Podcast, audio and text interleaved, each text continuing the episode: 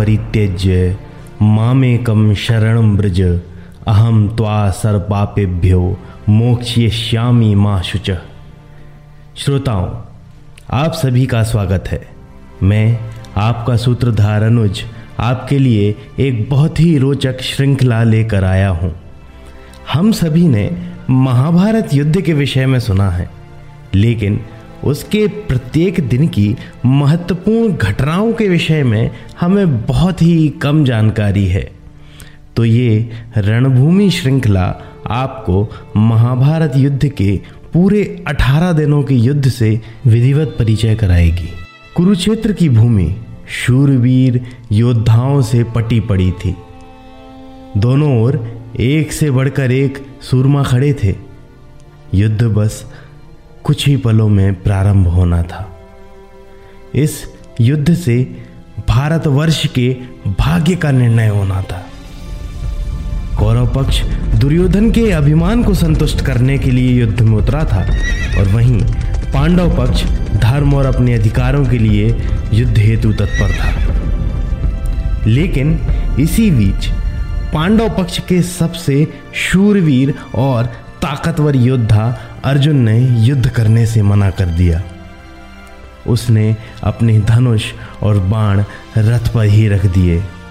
जिन गुरु ने उसे शिक्षा दी, जिन पितामह की गोद में वह खेला, जिन कुलगुरु ने उसे शास्त्रार्थ दिया, आज वो उन्हीं लोगों के विरुद्ध खड़ा था, जिसका परिणाम उसे भी ज्ञात था।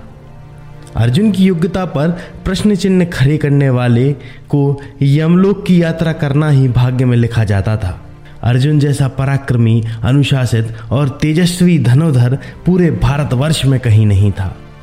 लेकिन अर्जुन आज अपने धनुष का संधान करने के लिए तैयार नहीं था। जबकि श्री कृष्ण ने पांचजन्य शंख का नाद कर दिया था।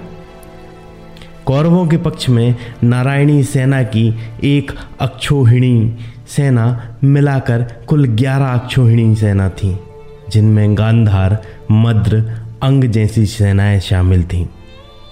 जबकि पांडवों के पास कुल सात अक्षोहिणी सेना थी, जिनमें वृष्णि, मत्स्य और पांचाल जैसी सेनाएँ शामिल थीं। अक्षोहिणी सेना में एक अनुपात एक अनुपात, तीन अनुपात, पाँच के हिसाब से रथ, गज, घुड़सवार और पैदल सैनिक का अनुपात माना जाता था।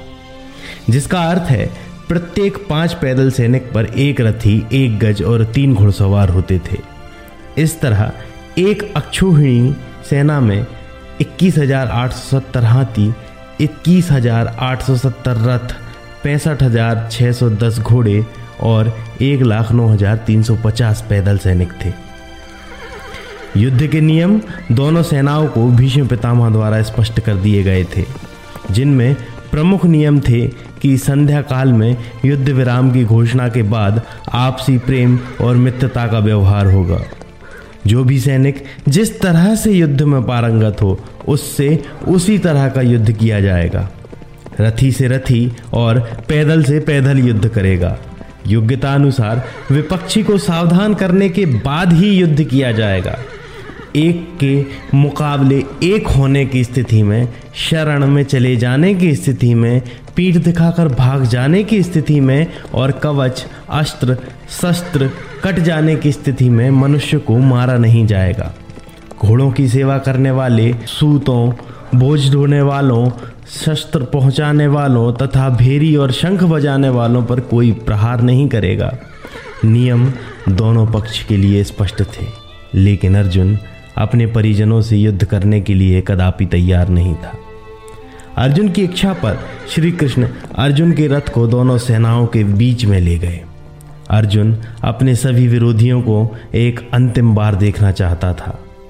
जहाँ तक दृष्टि जाती थी, वहाँ सैनिक ही सैनिक दिखाई देते थे, जिनका अंत निश्चित था। एक पूरी सभ्यता मृत्यु के द्वार पर खड़ी थी। अर्जुन का हृदय अपने परिजनों को देखकर करुणा से भर चुका था। तब गांडीव त्याग चुके अर्जुन को श्री कृष्ण ने गीता का ज्ञान दिया और समय की गति को रोककर सत्य, धर्म, न्याय, संयम, कर्म, भक्ति, मोक्ष इत्यादि विषयों का ज्ञान देते हुए अपना विराट रूप दिखाया। कर्मण्यवाधिकारस्ते माँ फलेशु कदाचन माँ कर्म फल हेतुर्भुर माँ ते संगोस्तव कर्मणि। इस तरह गीता ज्ञान लेकर अर्जुन ने पुनः गांडीव धारण किया और युद्ध के लिए तैयार हो गया।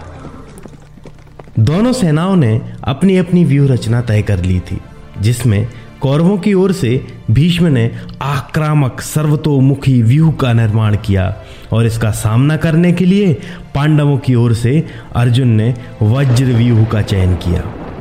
प्रथम दिन भीमसेन की चिंगाड़ पूरी युद्ध के शोर को काटती हुई चहु ओर सुनाई दे रही थी। उन्होंने कौरव सेना के कई हाथियों को मार गिराया, जिसमें सर्वाधिक हानि कलिंग सेना की हुई। अर्जुन गंगा पुत्र भीष्म से बड़े सात्विकी और कृतवर्मा का संग्राम हुआ। अभिमन्यु महान धनोधर बृहद बल से भिड़ा दुर्योधन और भीमसेन नकुल और दुशासन, सहदेव और दुर्मुख, युधिष्ठिर और मद्रराज शल्य दृष्टदुम्न और द्रोणाचार्य, ये सभी विरोधी एक दूसरे पर इंद्र और वृत्तासुर की भांति टूट पड़े थे और दोनों पक्ष ही एक दूसरे को हानि पहुँचा रहे थे। घटोत्कच ने राक्षस अलम्बुश पर आक्रमण किया। भगदत्त पर सेनापति विराट ने हमला किया। केकयराज बृहद क्षेत्र पर कृपाचार्य ने आक्रमण किया। द्रुपद और जयद्रथ आपस में भिड़ गए।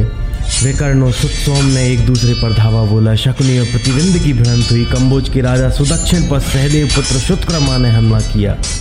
इस भीषण युद्ध में ना कोई पुत्र अपने पिता को पहचानता था, ना पिता अपने पुत्र को, ना भाई भाई को जानता था, ना मामा अपने भांजे को, मित्र मित्र को भूल चुका था। कई पशु, कई मनुष्य छक, विक्षत हो पीड़ा से कराह रहे थे। घायल सैनिक अपने अपने परिजनों को याद करते हुए अंतिम साँसें ले रहे थे या विलाप कर रहे थे। तीर सर्पों के समान आकाश से धरती की ओर गिर रहे थे। युद्ध स्थल में इतनी धूल थी कि सूर्य ढक गया था। तलवारों ने इतना रक्त पी लिया था कि उनका रंग लाल हो गया था। परंतु अभी भीष्म का रौद्र रूप शेष था। अभी पहले दिन के युद्ध का एक पहर भी पूरा नहीं हुआ था। भीष्म अपने रथ पर सवार होकर पांडव सेना पर बरसने के लिए तैयार खड़े थे। भीष्म पाँच अतिरथी वीरों से सुरक्षित होकर पांडवों की सेना में प्रवेश कर गए। वे लगातार शत्रु सेना पर काल बनकर बरस रहे थे। यह देखकर अभिमन्यु कुपित हो उठा और भीष्म के रथ की ओर चल पड़ा। अभिमन्यु ने तुरंत ही ताल चिन्हित भीष्म का ध्वज छेद डाला और भीष्म तथा उसके साथियों के साथ युद्ध आरंभ कर दिया। अभिमन्यु ने एक बाण से कृतवर्मा, पाँच बाणों से शल्य और नौ बाणों से भीष्म को चोटिल किया। अभिमन्यु ने एक भाले से दुर्मुख के सारथी का मस्तक धड़ से अलग कर दिया और कृपाचार्य के धनुष को भी एक भाले से काट दिया।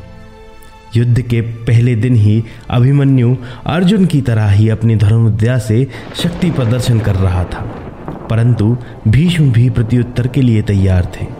उन्होंने नौ बाणों से अभिमन्यु को घायल किया और तीन बाणों से उसके ध्वज व अन्य तीन बाणों से उसके सारथी को मार गिराया।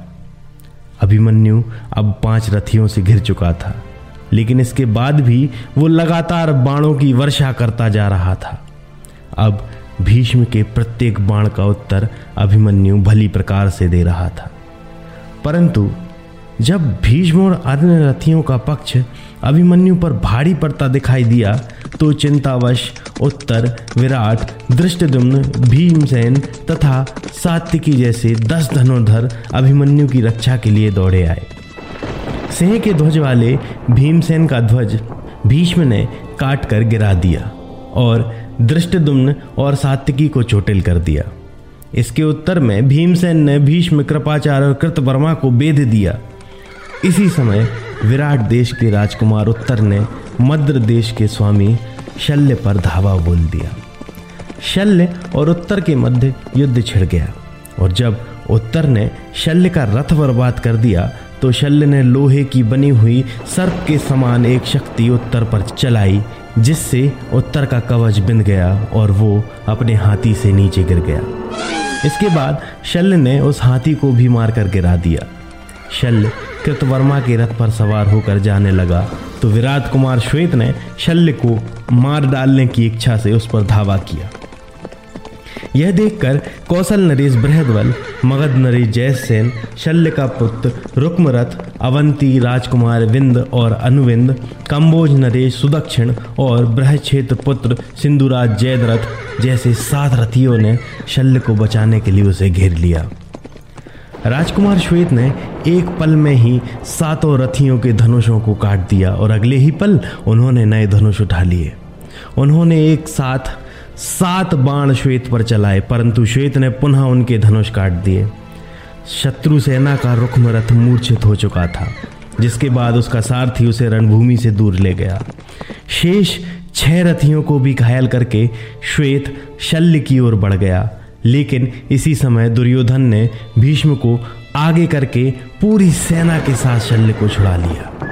इसके पश्चात भीष्म ने कई कई रथियों के रथ काट दिए, उनके मस्तक धड़ से अलग कर दिए और शत्रु सेना पर मृत्यु बनकर टूट पड़े। लेकिन श्वेत ने भी शत्रु सेना से लोहा लेने में कमी नहीं छोड़ी और उससे डरकर कौरव सेना उसके बाणों की पहुँच से दूर जाकर खड़ी हो गई। इस तरह भीष्म और श्वेत के मध्य युद्ध आरंभ हो गया। भीष्म का पक्ष इस युद्ध में कमतर होता देख दुर्योधन ने सारी सेना भीष्म की रक्षा के लिए भेज दी।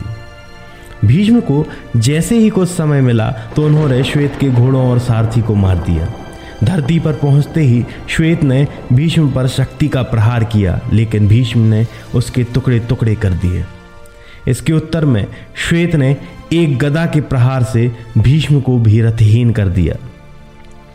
भीष्म ने एक पंखयुक्त बाण को ब्रह्मास्त्र द्वारा अभिमंत्रित करके श्वेत पर छोड़ दिया, जो श्वेत के कवच और उसके हृदय को भेदता हुआ धरती में समा गया।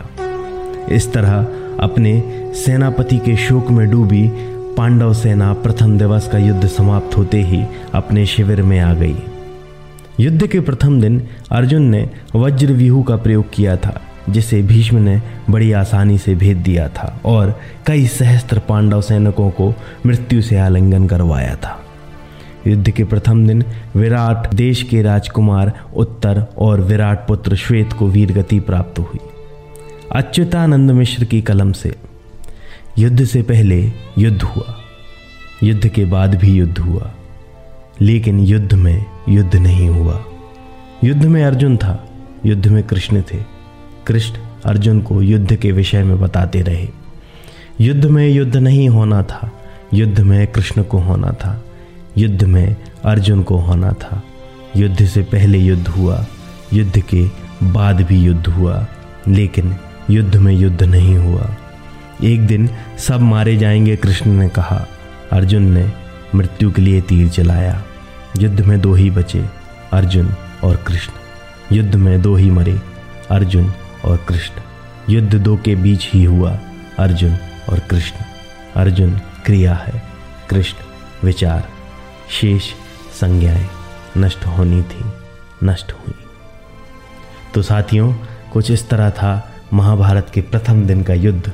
हमारा रणभूमि पॉडकास्ट सुनने के लिए हर बुधवार हमारे साथ जुड़े रहिए। यदि आप अपने बच्चों को भी रणभूमि कुरुक्षेत्र के विषय में बेहतर ज्ञान देना चाहते हैं तो खरीदिए सूत्रधार का रणभूमि कुरुक्षेत्र बोर्ड गेम हमारी वेबसाइट और अमेज़ोन पर। धन्यवाद।